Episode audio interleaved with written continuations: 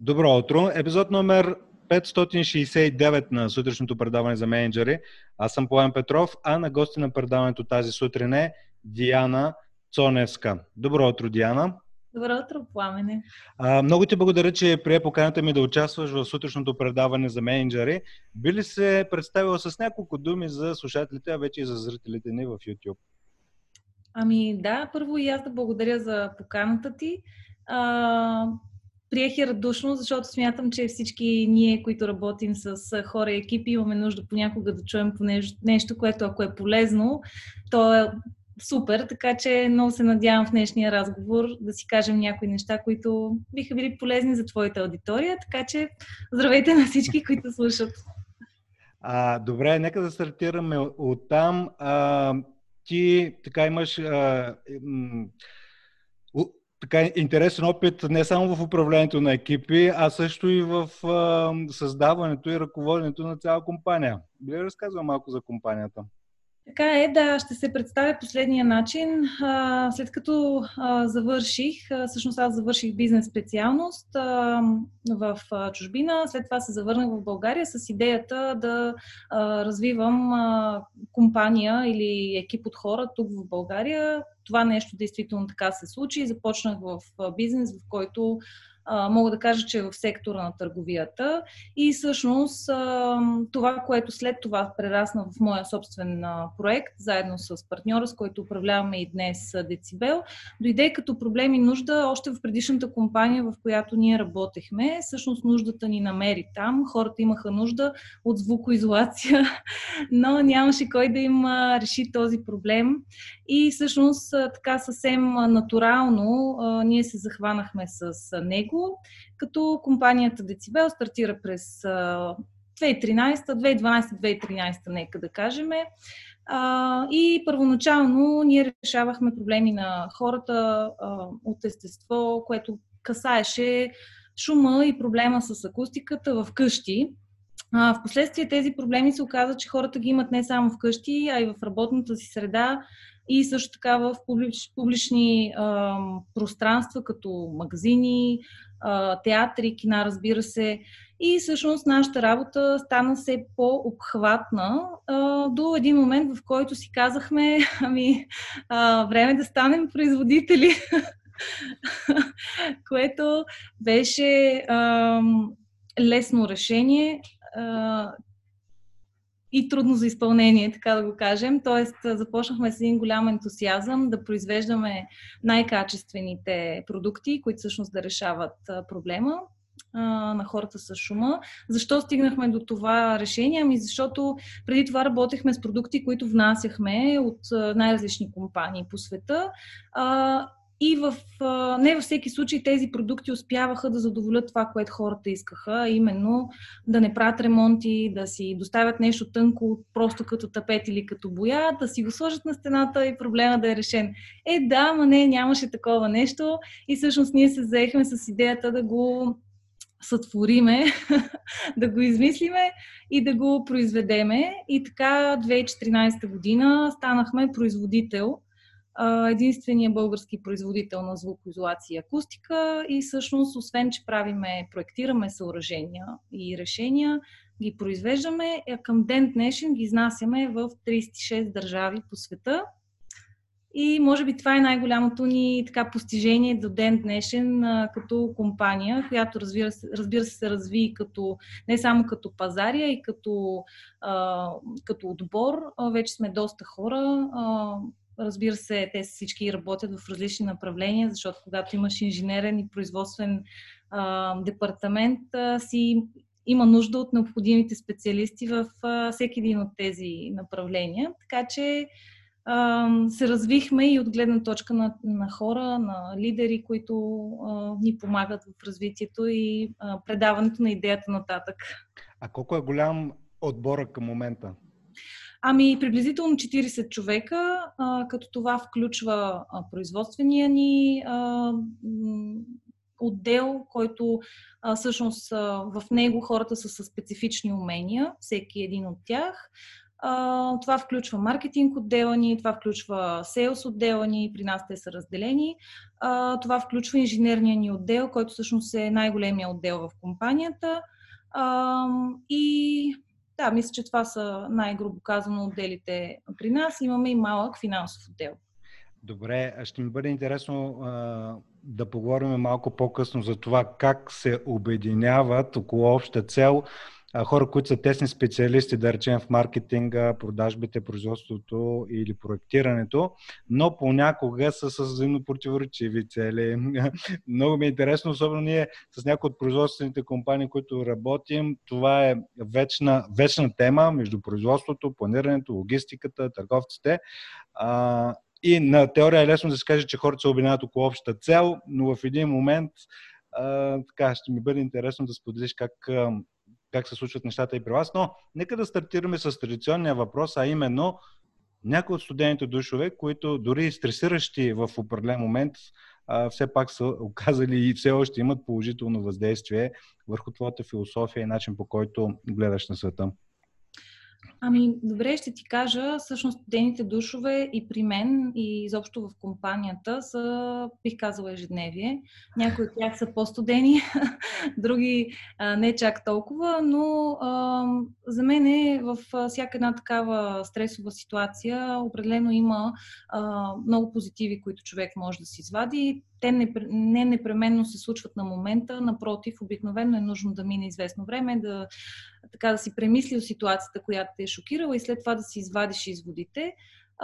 За мен студените душове са били повечето случаи свързани с хора и с а, решения, които е трябвало да се вземат, примерно дали да се разделиш с някой или дали да, да се събереш с някой друг пък, който да речеме а, ти се е струвал подходящ, пък след това бързо осъзнаваш, че той не фитва в, а, в колектива. И а, за мен най-тежките и най-трудни моменти са били свързани с, а, с хората, с взимането на решения, свързани с хора. И тъй като при нас, нашата индустрия няма готови кадри. А, ние си създаваме кадрите. Това винаги е свързано с една сериозна инвестиция от гледна точка на време. И когато, да речем, поради някаква причина Uh, някой вече не, не фитва в екипа и, и, и ти трябва да се освободиш от, от този човек, винаги е uh, тежко и винаги е, как да кажа, може би най-неприятното е за мен е момента с хората в, uh, в студените душове. Много интересно. Действително, голяма част от ръководителите на екипи споделят именно от тази сфера, че имат някакви разминавания в очаквания, взаимните очаквания на ниво а, хора. А, а по какво разбираш ти сподели, че тогава, когато хората не си фитват или и на мен ми се губи най-правилната, на, по-скоро а, думата, може би не са подходящи взаимно а, на ниво цели, на ниво начин как се работи. Тоест тогава, когато няма такова съвпадение на нагласата и философията към работата, но и, нали, може би най-естественото и доброто за двете страни е просто пътищата да им се разделят по най-добрия начин. Но по какво разпознаеш, че имате съвпадение на нагласи и ценности? Ми, това е интересен въпрос. По какво познавам? А, сигурно би звучало клише, но вече с опита някакси просто надушваш, че, че някой може да се включи в екипа и да, така и да и да пасне на идеята в момента. А, истината е, че всяка една компания е един жив организъм и това, което ни е нужно днес, не означава, че ще ни бъде необходимо утре. И всъщност хората, които идват, остават или, или, си, или се разделят с компанията, всъщност са, са важна част от нея, докато са част, т.е. Докато, докато те са вътре в компанията, са, са нещо важно до момента, до който компанията не ги аутгроуне.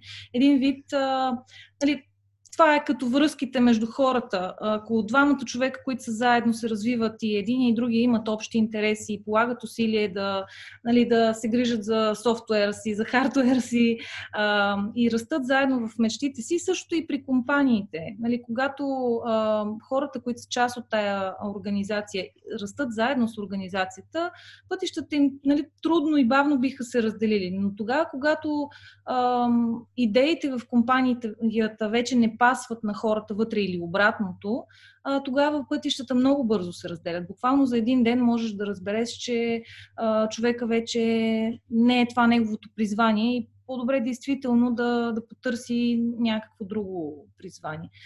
Как да ти отговоря с една дума? Някак си усещаш хората още на, още на първо четене а, какво, какво биха искали да правят и докъде се простират мечтите им, но аз имам едно верою и то е, че всъщност хората не трябва да ги съдиш по думите им, трябва да ги пуснеш да, да видиш какво ще направят по действията им и тогава да си прецениш за себе си. Така че ние имаме един модел развит в компанията, който е тестови модел. Когато някой дойде в компанията, му се дава възможност за кратък период от време да бъде тестван с реални полеви задачи, като разбира се има гайдън за това нещо от прекия ръководител. И в, рамките на една седмица и човека, който идва в компанията, и ние като лидери можем да преценим дали сме окей okay един за друг. Така че накрая на този период няма сърдити обикновено.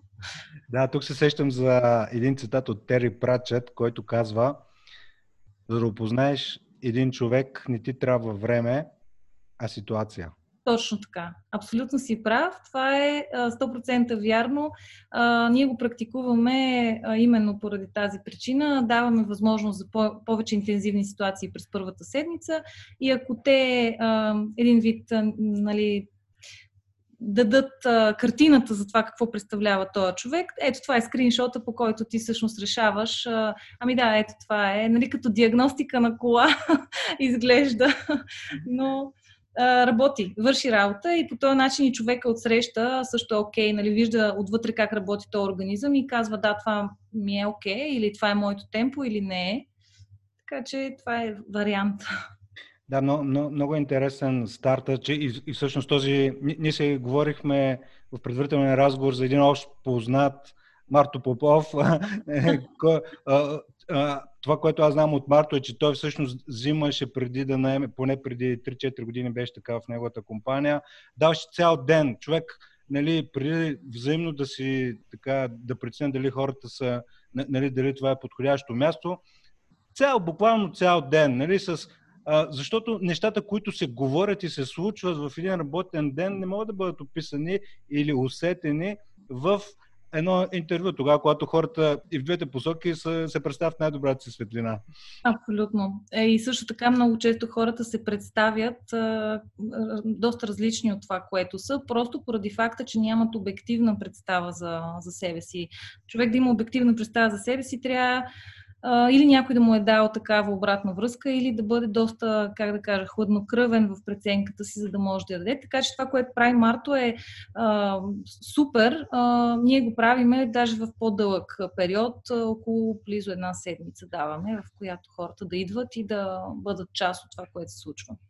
Ти сподели човек, за това, че човек да има обективна представа за себе си. Да. А, мисля, че това е едно от всъщност тогава, когато човек има...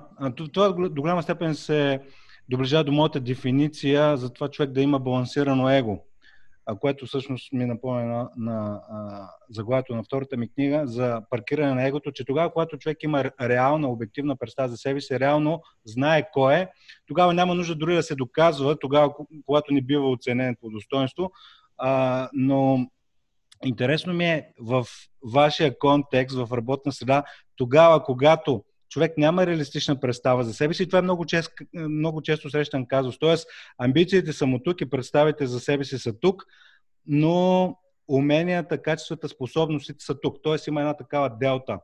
И сега, съответно, за да се подравнят амбициите на хората с, техното, с техните умения, има два начина. Или да им се повишат уменията, или да им се приземят представите. как се случва при теб? Как подкрепяш хората реално да, имаш, да имат реалистична представа за собствените си умения? Ами виж, аз мисля, че има два начина за това нещо. Понеже сме го изпитвали многократно, точно този баланс, за който ти говориш, между умение и ре, реално нали, това, което човек се представя и това, което може. Когато има дупка между тия две неща, имаш два варианта, в които може да постъпиш. Един вариант е да му го кажеш и ако ти по някакъв начин си за него, как да кажа, авторитет, той би те послушал и би а, взел тази обратна връзка като ценна. Но ако ти не си за него авторитет, ти си просто някакъв човек, който той напоследък е срещнал и по някакъв начин не си се изградил пред него. Другия вариант да му покажеш а, нали, един вид а, къде са неговите умения е просто да го пуснеш в една задача. Пускайки го в тая задача, той сам ще си направи а, оценка за себе си къде е, колко бързо се е справил, колко качествено се е справил.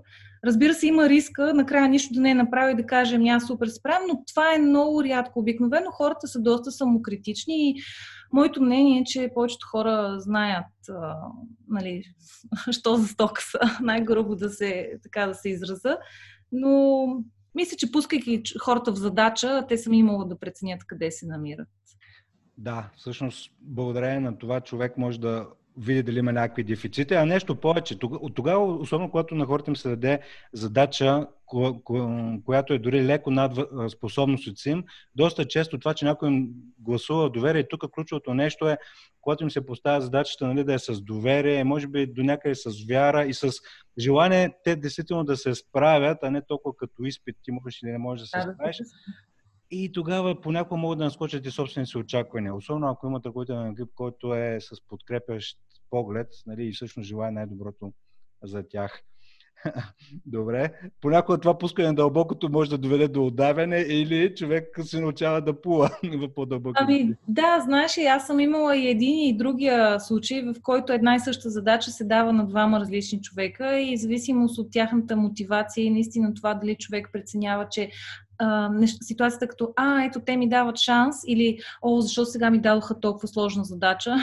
а, нали, това нещо определящо, начинът по който те възприемат задачата е определяща за изхода от тая, от тая ситуация. И всъщност, според мен, много хора, които са по-авантюристично настроени и повече настроени по посока игра, успяват да се справят по-добре с, сложните задачи, отколкото те, които, примерно, имат доста по-сериозна визия за себе си или за живота като цяло. Да, тук пак много цитати ми изплуват сега пък от един гръцки философ, който казва, че хората, Хераклит, който казва, че хората се справят най-добре в работата си тогава, когато придобият сериозността на играещо дете. Точно така, in the flow. Да, in the flow. Има едно много такова интересно състояние, именно по точно, по точно състояние, в което се балансира трудността на задачата с способностите на хората. Лично за мен това е основният източник на удовлетворение в работата и е някакво финно майсторство да се създаде такава работна среда, че всеки да е в собствения си поток. Да, и според мен това, което трябва повечето а, хора, които примерно идват от университета, директно влизат в работна среда, което при нас се случва често в инженерния ни отдел, много често се плашат и казват, ама това е нова задача, аз не знам как да я направя. И ние казваме, всеки ден е нова задача. нали, ти се будиш всеки ден не знаеш как този ден ще мине, така че трябва по-скоро нали, хората да да подхождат като наистина към, към адвенчър за, за всичко, което им предстои. Да, това е много интересна нагласа. Всъщност задачата е интересна или не, не от, сам, от естеството на задачата, а от очите, които я гледат. И, и интересно е как подкрепяш хората в екипа, особено по-младите, които се присъединяват в това да гледат на работата като на игра, но в същото време да, нали, да, да, т.е. да приемат лично, но да, да не е прекалено лично. Да. Ами ще ти кажа, всъщност ние в цялата компания сме доста близки с всички хора и винаги през личния си пример се опитваме да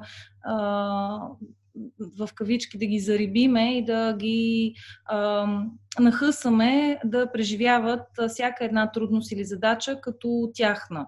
А, защо като тяхна? Ами защото в крайна сметка, ако те я преживяват като тяхна тая задача, тя в един момент тя наистина става тяхна и това в крайна сметка е техния живот. И винаги нали, си говорим с тях, ние имаме чести срещи с а, екипа и им казваме, ако 8 часа на ден а, вие си ги прекарвате по един готин начин, означава, че по-голямата част от деня всъщност на вас ви е готино, а не само вкъщи, като се приберете.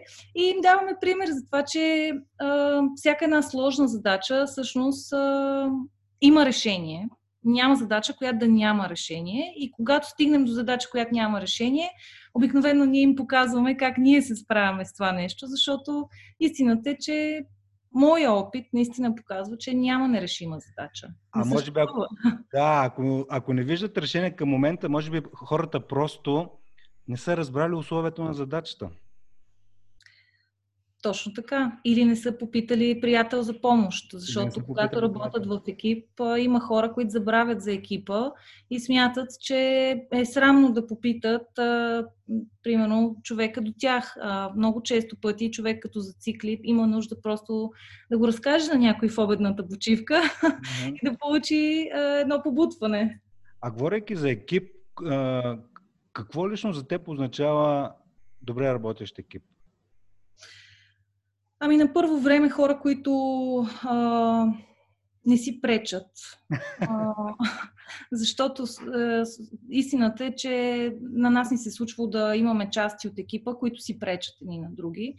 А, на второ място, според мен, съревнованието вътре в екипа, само много хора и компании го практикуват, ама на мен ми се струва, че това, това за нас не е работещо, примерно, вътре да има съревнование.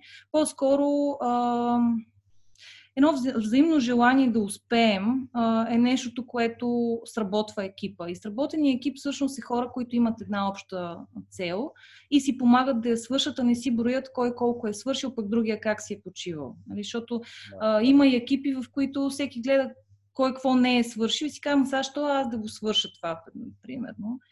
Да, да, ама то това е, не е много конструктивно и в крайна сметка води до разцепване на екипа, хората започват да се дразнат. Докато сработения екип а, са хора, които им е, им е приятно да са заедно, не се дразнят, помагат си и всъщност си постигат заедно целите и даже си ги постигат доста по-лесно.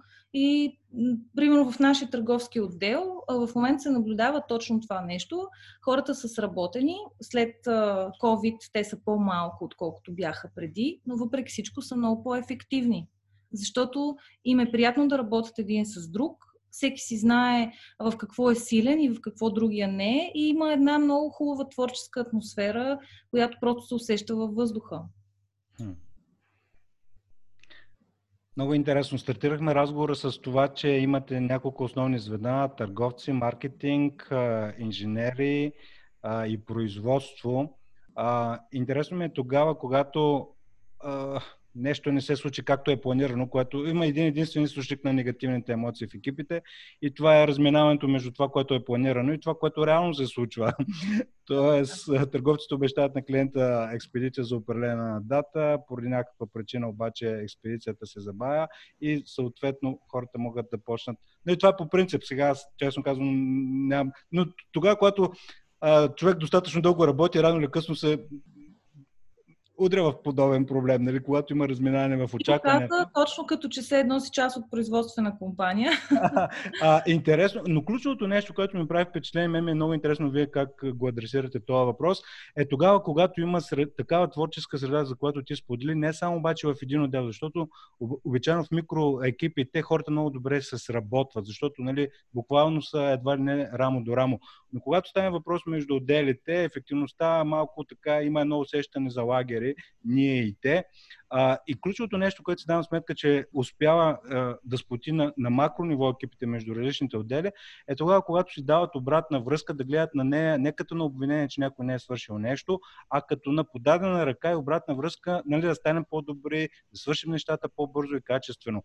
И въпросът ми е, нали, след тази дълга интродукция, по какъв начин успяваш да създадеш среда, при която хората дори не избягват даването на обратна връзка, не гледат на нея като на а, обвинение, че не са си свършили работата както трябва, а като на стъпало, че стават по-добри в това, което правят.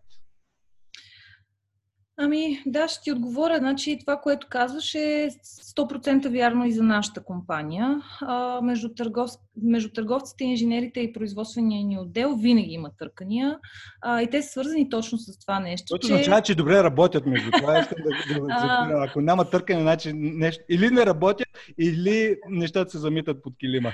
Не, не, те работят, много добре работят, но тези търкания действително са свързани с въпроси, които са, се отнасят до срок, изпълнение, разбира се, чертежи и след това възможности за, тяхното, за тяхната изработка и експедиция на време.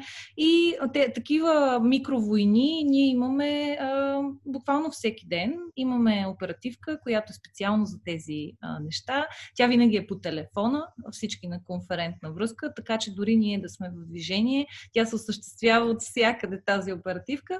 И всъщност сме имали ситуации, в които нещата ескалират в по време на самата оперативка. Нали, проблемите стават доста грандиозни, има нали, повишаване на тони и така нататък, но в крайна сметка всички знаят, че целта е да се реши проблема и водещия на, на групата, дали това ще съм аз или моя партньор или да речеме началника на търговски отдел, винаги целта му е да доведе до един конструктивен край и в крайна сметка да намерим решение. Защото в ситуация, в която ти си казал 3 дни на клиента, производството ти казва да, след 30 дни ще го имаш, а, тогава а, е трудно нали, да, да кажеш на един, ами няма нали, да го получи клиента ти, а на другия да му кажеш, ами трябва да се работи и през нощта.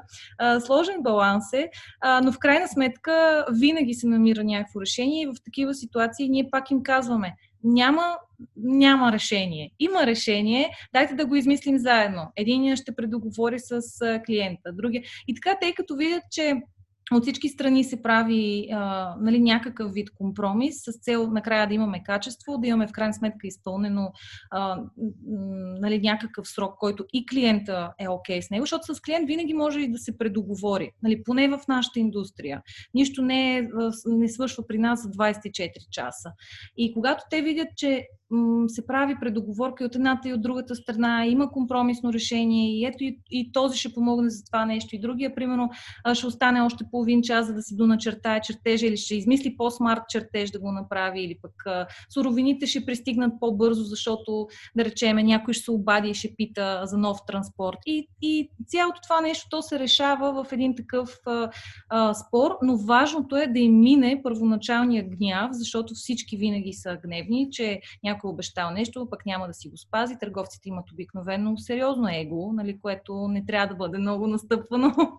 а, така че, а, в крайна сметка се решават тези проблеми, но да, те са ежедневни и все още ние не сме намерили а, начин те да не се случват. Нали? Те, те се случват, трябва да бъдат потушавани. Всъщност ти даде класическата дефиниция за това какво превръща един нездравословен конфликт в здравословен. А именно, тогава, когато всъщност избягването на конфликт не е добра стратегия, тогава, когато има хора, които работят в ресурсни ограничения, т.е. Нали, ресурса по отношение на ограниченото време, ограничените хора и така нататък, или ресурси и материали. А, но тогава, когато фокуса е към решаването на задачата, това е здравословен конфликт. Нека да намерим най-доброто решение. Тоест от, от тук крачка назад, от тук крачка назад. Но Конфликтите стават нездравословни тогава, когато почне соченето с пръсти, ти не си свършил това, ти си обещал без да ме питаш и така нататък и така нататък. А, и ето това е класически пример за нашите слушатели, как да се превключат, всъщност да превърнат нездравословния конфликт в здравословен, просто като спрат с обвиненията между хората, а им припомнят кое е нещо, което ги обвинява, да доставят нещо към клиента. А, да, много неща. Ти всъщност докато слушам нещо друго ми хрумна да те питам. Каза, че така провеждате дори едва ли не летящи оперативки в движение. Кои са принципите за това една оперативка, дори когато хората не са физически в една стая, да бъде максимално ефективна?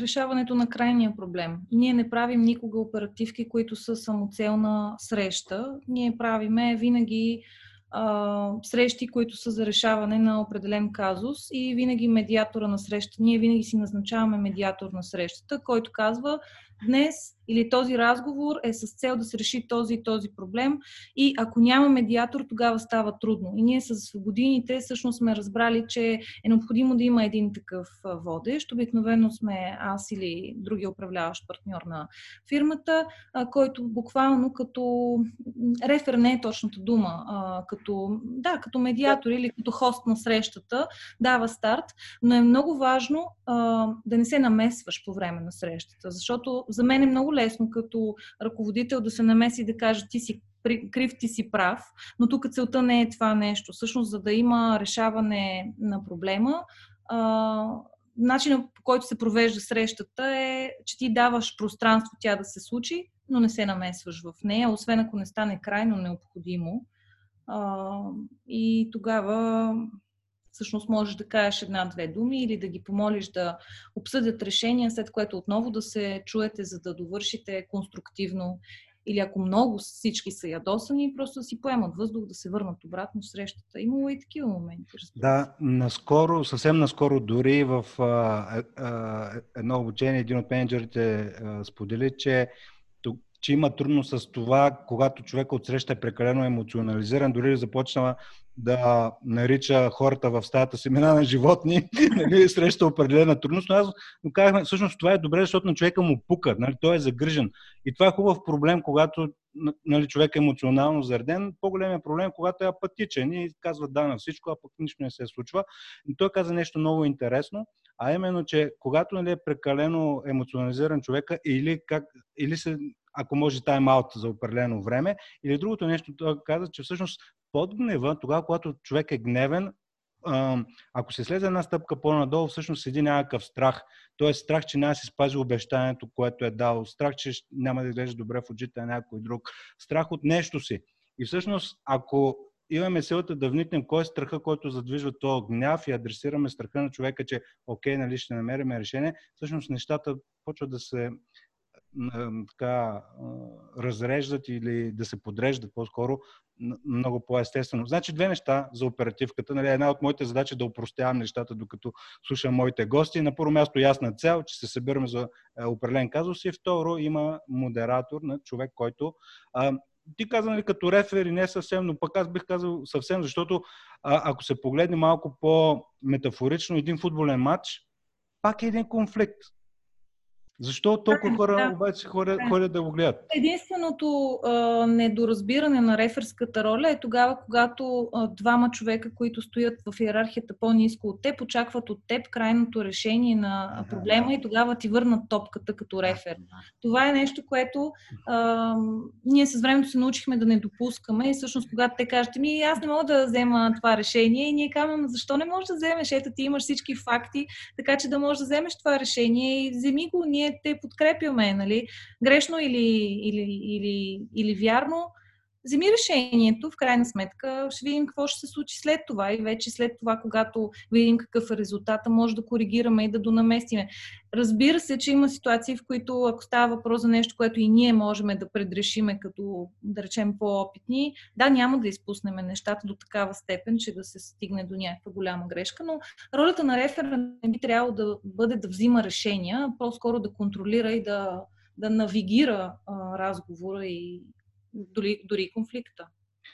А, може би един от последните въпроси. Тук се появява едно типично изкушение за менеджерите. Всъщност, един от най-добрите учители си е болката. Нали? Човек да си вземе решение, да изпита болката, анализ и след това, нали, това е пътеката към прогрес. И понякога, за да спести болката на хората, менеджера влиза и спасява, нали, метафорично но благодарение на това пък хората стават пасивни и не развиват този импулс за и сензитивност към риска и сензитивността. А, вие, т.е. Не, не влизате като рефер да казвате това е окей, okay, това не е окей, okay, но въпросът ми е кога преценяваш да, да вземеш нещата в твоя ръце? Имате ли някакви критерии, по които определяте, нали, просто вие взимате решението или и кога оставяте просто хората, дори да усещате, че сбъркат, да ги оставите да да минат през своя избор. Да, има такъв момент. А, той е наистина сладко-солен, а, защото а, аз лично тогава, когато видя, че решението на човека, което би било грешно, ще коства на компанията или на други служители негатив, тогава се намесвам. Да. Тогава не мога просто да оставя с цел човека да се научи, да вземе решение, което, да, той ще се научи, ама покрай него... нали, цената, да... Тоест, може би, когато цената е прекалено висока, тогава има спиране. Да, точно така. Да, защото това е всъщност е едно някаква, една семестриална таксичка. Ако е по-голяма семестриалната такса, нали, по-скоро не искам да я платя. Точно така е. И всъщност това е ролята на, на менеджера да прецени доколко другия човек преценява риска и а, доколко може да го остави и да го пусне да се учи и доколко трябва да му каже стоп, нали, това е грешно, ще доведе до този, този и този проблем. Да. Добре, към края на епизодите каня моите гости да споделят личности, автори или книги, които ги вдъхновяват. Би ли споделил някои от твоите книги автори? А, да, ами аз а, имам много любими. А, като чисто мотивационен а, автор харесвам Робин Шарма и харесвам също така Тони Робинс. А, като последния а, има една книга Мъни, мисля, че на българския пазар. Всъщност не знам дали има на българския пазар. Мисля, че не, все още не. Да, мен много ме а, впечатли, защото аз нямам а, финансово образование, докато в тая книга имаше доста ценни неща, които аз взех за себе си, чисто като така финансови а, инструменти, които се а, описват много точно. А, Иначе, книгата, която в момента ми харесва и чета а, не много бързо, е Рей Далио Принципи а, като в тая книга много от нещата са, според мен, 100% абсолютно верни. А, просто на мен ми отнема доста дълго време да мина през тях и да ги осмисля за пореден път а, и как те биха били приложими и биха ли били приложими при мен. Да, Рей Далио Принципи, Тони Робинс Мани и Робин Шарман. Робин Шарман, последната книга, мисля, че излезе на български Фай, Куп 5 това е 5 AM. Честно казано, 5 сутринта е един вид като наръчник за хората, които биха искали да променят ежедневието си, но аз считам, че предишните му книги са по-вдъхновяващи. Също така ми харесват много неговите видеа, които той прави и аз, тъй като на ден пътувам доста, имам възможност, докато съм в колата, да слушам аудиокниги или да, или да гледам него и ги намирам за доста вдъхновяващи, чисто като мотивация нещата, за които той говори. Е, чудесен финал на днешния епизод с вдъхновението, което а, като припомняне, а, ня, някои от моите гости се шегуват, че пътувайки и слушайки в колата различни книги, всъщност са изкарали още една магистратура. така че това е хубаво напомняне за а, идеал, идеалното място, където човек може да слуша подкаст или книга, естествено, е колата. Диана, много ти благодаря, че беше гост на днешния епизод на сутрешното предаване за менеджери. Пожелавам ти успех в работата и напред. И до нови срещи! Аз благодаря също. До нови срещи! Чао!